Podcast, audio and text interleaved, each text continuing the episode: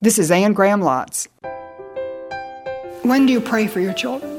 When do you pray for your grandchildren? When do you pray for your nieces and nephews and somebody else's children and the children that God's brought across your path? When do you pray for the next generation? Welcome to this weekly edition of Living in the Light with Bible teacher Anne Graham Lotz and a gospel message from the book of Genesis, from the story of those who faithfully passed the baton, the message of the gospel from one generation to another. Here's Anne. How many of you were raised in a Christian home? I was too. And I received Christ when I was a little girl, about seven, eight, or nine. But then I remember my mother sent me off to boarding school my freshman year in high school, and um, I hated it. I had a miserable time. But it was during that time away that I began to develop my own one on one personal relationship with God. I knew I was saved, but I began to develop that relationship where I prayed and got answers to prayer and read my Bible and heard God speaking to me through it. And it was a couple of years later, I, I came back after that first year. Mother let me go to the public high school right here in Swannanoa Valley, and I loved it. But I remember a couple of years later, in the same bedroom where I knelt down to receive Christ as Savior, I knelt down and gave my life to God for service because I'd always thought, you know, when I stood before God, I'd tell him who my daddy was, and he'd just be so proud. And, and somehow I could just coast in on daddy's coattails and, and mother and my grandparents. And, but it occurred to me that when I stand before God, I'll give an account to God for my life and the way I've lived it. And I hadn't done anything for Him. So I knelt down in my bedroom. I was about 16 years of age, and there, I can't remember anything that triggered it, just that thought. And told him I wanted my life to count. I wanted to give him my life for whatever he wanted to use it for. I just wanted to have something to show for the way I live my life on earth. And I believe God accepted that prayer. But I learned it in the home. And where have you learned it? Where did you step out from behind your parents' faith? I think sometimes when we see our children, they go off to the university or they go off to school and they lose their faith, was it because it never was theirs? They never developed that personal one on one. They just coasted in on their parents' coattails. And when they get off to school and they're challenged, then they don't know how to pray. They don't know how to get answers to prayer. They don't know how to read God's word, to hear Him speak. So their relationship with Him is not personal, it's not strong. They're not convinced of the truth of the gospel, so they don't have the courage to stand by their convictions when they're challenged in some classroom and they don't live it out. So it's important to make sure that we have received that baton of the gospel for ourselves and we're passing it on to the next generation where they receive it for themselves. And I believe it's learned, one of the places it's learned in the home. And if you didn't come from a Christian home, and there are a lot of you that didn't raise your hand, but if you didn't come from a Christian home, you can start one, right?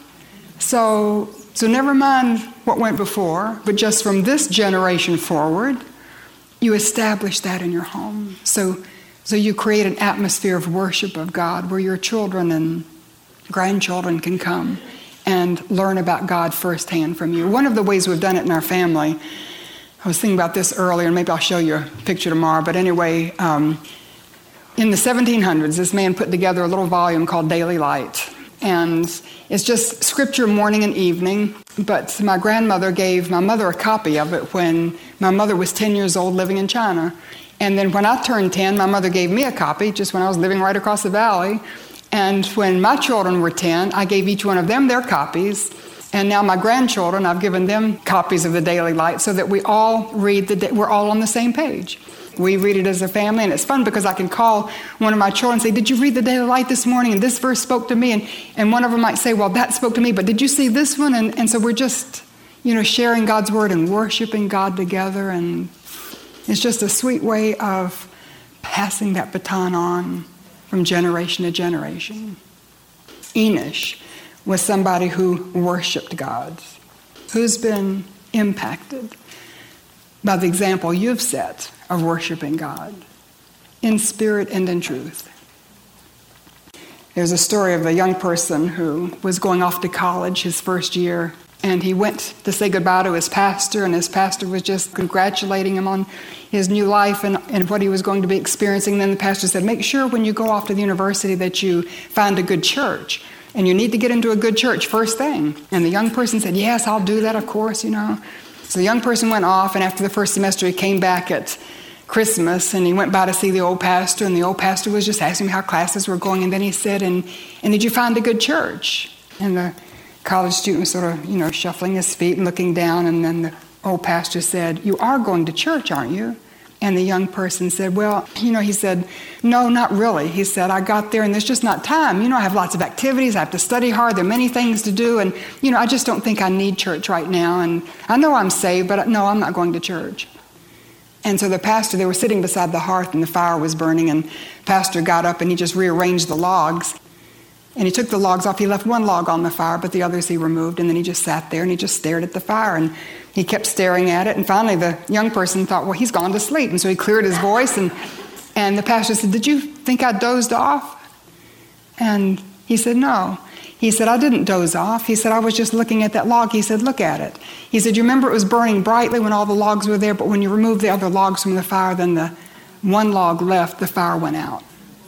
If you want to keep the fire burning in your heart, if you want to keep your fire of love for Jesus and your fire of love for the gospel and keep on the sharp edge of your commitment. You need other logs. and I think that's corporate worship. So it says that other people began calling on the name of the Lord. Enosh set the example, but other people followed his example and they were worshiping the Lord. And I think that's corporate worship. So, are you in church? You go to sometimes it's hard for me, I'm going to be honest. I've been in a lot of churches. But I go to church and I'm a member of a church and find a church that preaches God's word. Find a church that loves the gospel. Find a church that has a good youth program for your kids. And a good youth program is not one where they have fun and games and they attract a lot of kids. A good youth program is where they teach them the scriptures, they take them on missions trips, they take them on service projects so they can help other people in the community, and they put feet to their faith. Get them in a good youth program. It may your church doesn't offer that, but maybe somebody else's church, you can put your young people in that youth program. You know, churches will do that. And we need to have corporate worship if we're going to keep the fire burning. So Enosh was one who worshiped God, and he received that baton of the gospel, and then he passed it to Canaan. Canaan passed it to Mahalalel. Mahalalel passed it to Jared, and Jared passed it to Enoch. So let's get this straight. There's Enosh and there's Enoch. Okay, so now we're on Enoch. Down in verse 18, when Jared had lived 162 years, he became the father of Enoch. Verse 21, when Enoch had lived 65 years, he became the father of Methuselah. After he became the father of Methuselah, Enoch walked with God 300 years and had other sons and daughters. Altogether, Enoch lived 365 years. Enoch walked with God, then he was no more because God took him away. Whoa! That's a little insight there in the middle of that genealogy, isn't it? So here is Enoch. He has received that baton of the gospel, and when it triggered for him, when it became real in his life, it's when he had a baby. And he's looking at that little baby, and you can see the little lashes on his little chubby cheeks and his little hands clutching his hand and little rosebud mouth sort of twitching. And Enoch is overwhelmed with the responsibility of being a parent. How am I going to raise a godly boy in this kind of civilization? Oh, I need God. And that's when Enoch began to walk with God. And walking implies progression, doesn't it? One step at a time. When I'm home, I like to walk with a friend. Sometimes I walk by myself, but I love to walk with a friend. It makes it go faster. And we walk about two and a half or three miles. And we have two rules, or we don't walk together. One is that we have to walk at the same pace. Other is that we have to walk in the same direction, or we don't walk together. And when you walk with God, walking with God is the same thing. You walk at God's pace, which is moment by moment obedience to His Word. And how can you obey Him if you're not reading it? You have to read it every day so that you're following through and living out your commitment to the Word of God. But you do that step by step, day by day, and then you walk in God's direction. You don't go off in your own direction. You surrender the will of your life to Him so you don't have your plans, you don't have your goals, you don't have your ambitions. You just give all of that to God. And you say, God, I want what you want more than what I want. I surrender my life to you. Your will is mine. Your goals are mine. Your priorities are mine. And you walk with God. That was Enoch. Every day, making time to listen to God's voice, to surrender his life to Him, to walk step by step by step 365 days a year for 300 years until God became so real in his life that he just walked right into the presence of God, where he still is today. Only two men in the Old Testament who did not die Enoch and Elijah. Somewhere in heaven today, one day we're going to see them. But the Bible tells us heads up, there will be a generation, an entire generation of believers who will not die. But the trumpet will blow, and Jesus will call us, and we're going to be caught up in the air to be with Jesus and live with Him forever. And I think it's very important that you and I be walking faithfully when that moment happens, and I believe it could be any moment. All right, that's a whole nother subject.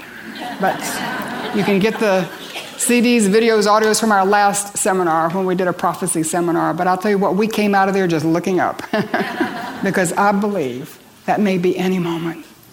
Enoch walked with God until God took him right into his presence. So as you receive that baton of the gospel, you make the commitment to worship God and set that example, to walk with God, and thirdly, to work for God. And Enoch passed the baton to his son Methuselah. I can't imagine naming my child Methuselah, but anyway. and Methuselah passed it to Lamech and Lamech to Noah. And I want to talk just a moment about Noah, but let's touch on Lamech first because Lamech must have known he was living in the last days. He knew he was living in a civilization that was provoking the judgment of God. And so when Noah was born, Lamech says something that's sort of obscure. In verse 29, he says, When Lamech had lived 182 years, he had a son. He named him Noah and said, He will comfort us in the labor and painful toil of our hands caused by the ground the Lord has cursed. And so I'm going to read into it because I think it's a little obscure, but I believe he believed judgment was coming. God was going to intervene in the lifetime of his son, and in some way, his son was going to be a comfort to him. And he found peace in that, knowing that his son was going to be part of God's plan and purpose for God's people in the midst of this terrible civilization. So Lamech gives me the impression of someone who prayed for his son before he was born, and when he was born, and when he was growing up. When do you pray for your children? When do you pray for your grandchildren? When do you pray for your nieces and nephews and somebody else's children and the children that God's brought across your path? When do you pray for the next generation? Pray for the ones that have hoodies and pierced everything and iPods and earpods and, you know, iPads and all the rest of it. They're just so lost. When do you pray for them? Lamech prayed for Noah. Now I look back, I prayed for my children before they were conceived and every day of my pregnancy and when they were born and every day of their lives, but I'm going to tell you, it hasn't always been easy. And I look back and I see my children now suffering some of the consequences of the fact that I don't think I prayed enough. I don't think I was strong enough. Prayer is one of the hardest disciplines to learn, isn't it? And it's a, it's a fight for me.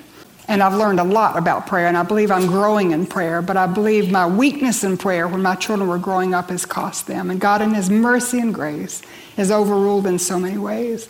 But I've apologized to all three of my children and their spouses because I feel like I've let them down in some way. So I'm just challenging you, I'm telling you that, and I won't be specific because I don't want to, you know, tell something that involves their lives, but, but I will just challenge you. Don't make my mistake. You start praying for your children now every day and your grandchildren. I've gotten so that I start praying for my grandchildren before anything else. I just want to give them my best attention and prayer, make up for the lack of prayer that I gave my own children when they were younger. Lamech prayed for his child. Aren't we glad? Because Noah grew up and he became the 10th man on this list.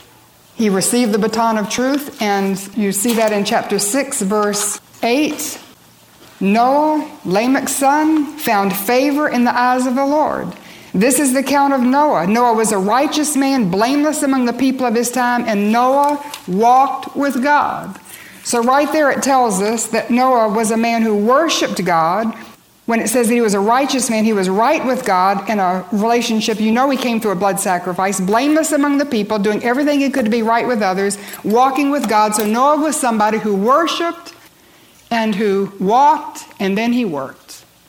And it was as Noah was walking with God that God impressed on Noah's heart what was on God's heart. And he said, Noah, I am sick of this. You know, um, these are my paraphrase, but I'm grieved that I've made man. The whole world is wicked, evil, blasphemous, profane, and I'm going to wipe them off the face of the earth. Judgment is on my mind, Noah. And Noah was walking with God, and that's what God imparted to him that God was going to judge the whole world. And then God said, Noah, judgment's on my mind, but salvation from judgment is also on my mind. So I want you to build an ark. And I want you to offer it to the people of your day that anybody who comes into the ark can be saved from the judgment that's coming. And Noah did exactly what he was told. Chapter 6, verse 22, it says that he did everything just as God commanded him, and he built the ark. So you talk about being convinced of the truth of the gospel and having the courage to do it in front of the whole world, laughing at this crazy old man. I mean, they had never seen rain at that point, never seen a big body of water, never seen a boat, never even seen a building this size, certainly never seen that many animals. This man was crazy. This was a big show and they would come and laugh at him. And the New Testament says that Noah was a preacher of righteousness. So I imagine him standing in the door of the ark and just preaching, Judgment's coming. Judgment is coming. Come into the ark. You can be saved from judgment. And the whole world saying, No, thank you. We think you're crazy. And laughing. And Noah working for God. And it just seemed to make no impact except on his family. And Noah's family, all of his family came into the ark. And God shut the door. And the judgment that everybody said wasn't coming came. And everybody outside of that ark was destroyed. There's no safety in numbers. So listen to me. I walk with God too. Not as closely as I would like, but I walk with Him every day. And I can tell you, those two things are still on the heart of God. Judgment is on the heart of God, and I know it. He would be less than himself if he didn't judge this wicked, profane, blasphemous, obscene world in which we're living. God is just and He is righteous, but He's also patient, isn't He? He's not willing for any to perish. He wants all to come to repentance, and so He's withholding His judgment. But I can feel it coming. I know judgment is coming. But I know also that salvation from judgment is on His mind. God has provided an ark, and his name is Jesus. And there's one way into salvation from judgment, one way you can be saved, one door into the ark. Did you know that? One way into salvation, and it's through the cross of Jesus Christ. The cross is the door into the ark, the place of safety from God's judgment and you come to God through the cross of Jesus Christ, you're saved from the judgment that is coming. Doesn't mean that living in America we might not go through some bad things, and if the world comes under judgment and we go through, you know, an economic collapse or some of the other things that are happening, you know, the rain falls on the just and unjust. But when you step into eternity, it's appointed unto man once to die and then the judgment. If you step into eternity and you're not safely inside the ark, you're not safely under the blood of Jesus, you haven't claimed Christ as your Savior, you're going to come under the judgment. There will be judgment for sin. That's the message of the cross. The message of the cross is there is judgment for sin, but also salvation.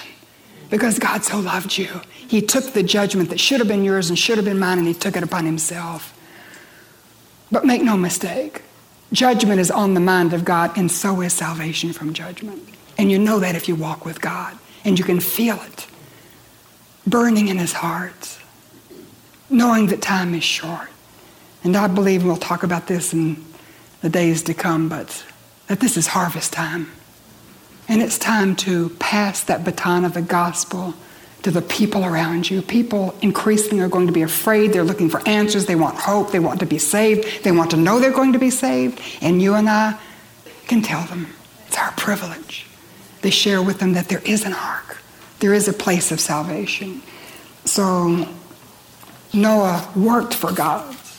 And as a result of his work for God, you and I are here today.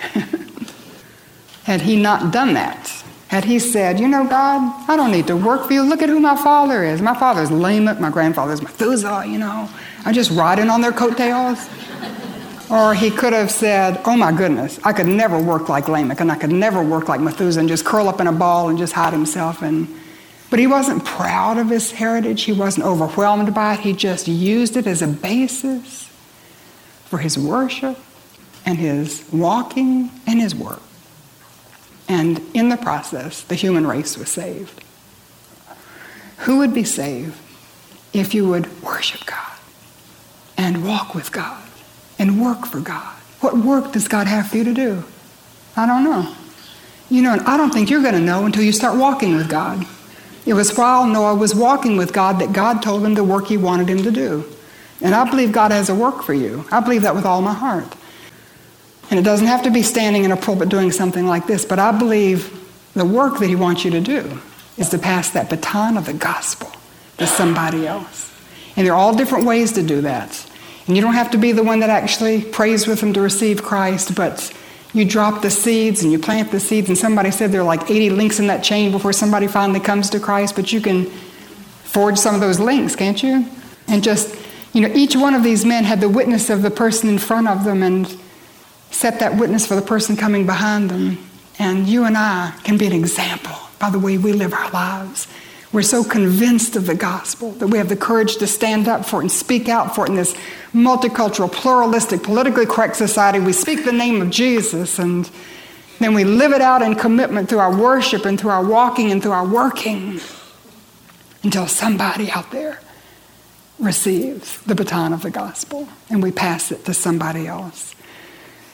Adam passed it to Seth. Seth passed it to Enosh, Enosh to Kenan, Kenan to Mahalalel, Mahalalel to Jared, to Enoch, to Methuselah, to Lamech, to Noah, to Shem, to Eber, to Terah, to Abraham, to Isaac, to Jacob, to Joseph, to Moses, to Joshua, to Deborah, to Gideon, to Samson, to Ruth, to Samuel, to David, to Solomon, to Josiah, to Hezekiah, to Elijah, to Esther, to Nehemiah, to Ezra, to Haggai, to Zechariah, to John the Baptist, until John the Baptist said, Behold, the Lamb of God who takes away the sin of the world. And for the first time since the Garden of Eden, we could see face to face. And we saw the gospel in living flesh. And John wrote, I've seen him. In the beginning was the Word, the Word was with God, the Word was God, and I've seen him. I've seen God in the face of Jesus Christ, full of glory, full of truth, full of grace. And Polycarp heard John's testimony. And Polycarp was so convinced of the truth that he received the gospel, and the courage of his convictions led him to live out his commitment until they burned him at the stake. Isn't it interesting? First generation after the face to face relay of that baton, and Abel. Abel died. First generation after Jesus, when we saw Jesus face to face, Polycarp dies. And it just lays the groundwork for everything that follows. Such a powerful witness. And so Polycarp shares it with Ambrose, Ambrose to Augustine, Augustine to Anselm, Anselm to John Wycliffe, to John Huss, to Martin Luther, to John Knox, to John Calvin, to John Bunyan, to Jonathan Edwards, to John Wesley, to Whitefield, to Asbury, to Carey, to Spurgeon, to Moody, to Haldeman, to Billy Sunday, to Billy Graham, to me, to Rachel Ruth, and to you. The baton of the gospel was received face to face and then relayed faith to faith to faith to faith from generation to generation to generation. But it's the same gospel that God loves you. He wants you to know Him in a personal relationship. Your sin has separated you from Him, but you can come back to Him through the blood sacrifice of the Lamb whose blood was shed on the cross. The only way into that safety, the only way into a right relationship with God is through the blood of the Lamb, even Jesus Christ. But anybody can come, whosoever will may come. And when you come, your sins are forgiven. You have the hope of heaven when you die. You have a right relationship with God. You have eternal life. You have Jesus. That's the gospel. So don't bobble the baton. Don't drop it. It's been passed to you from the beginning through all the generations. You receive it as the treasure that it is, and then you pass it on to somebody else. You've been listening to Living in the Light with Anne Graham Lotz. And if you'd like to share today's message, go to annegrahamlotz.org, where you'll find much to assist you in getting into the Word of God, in praying, in sharing Christ with others. Join us again here next week for Living in the Light.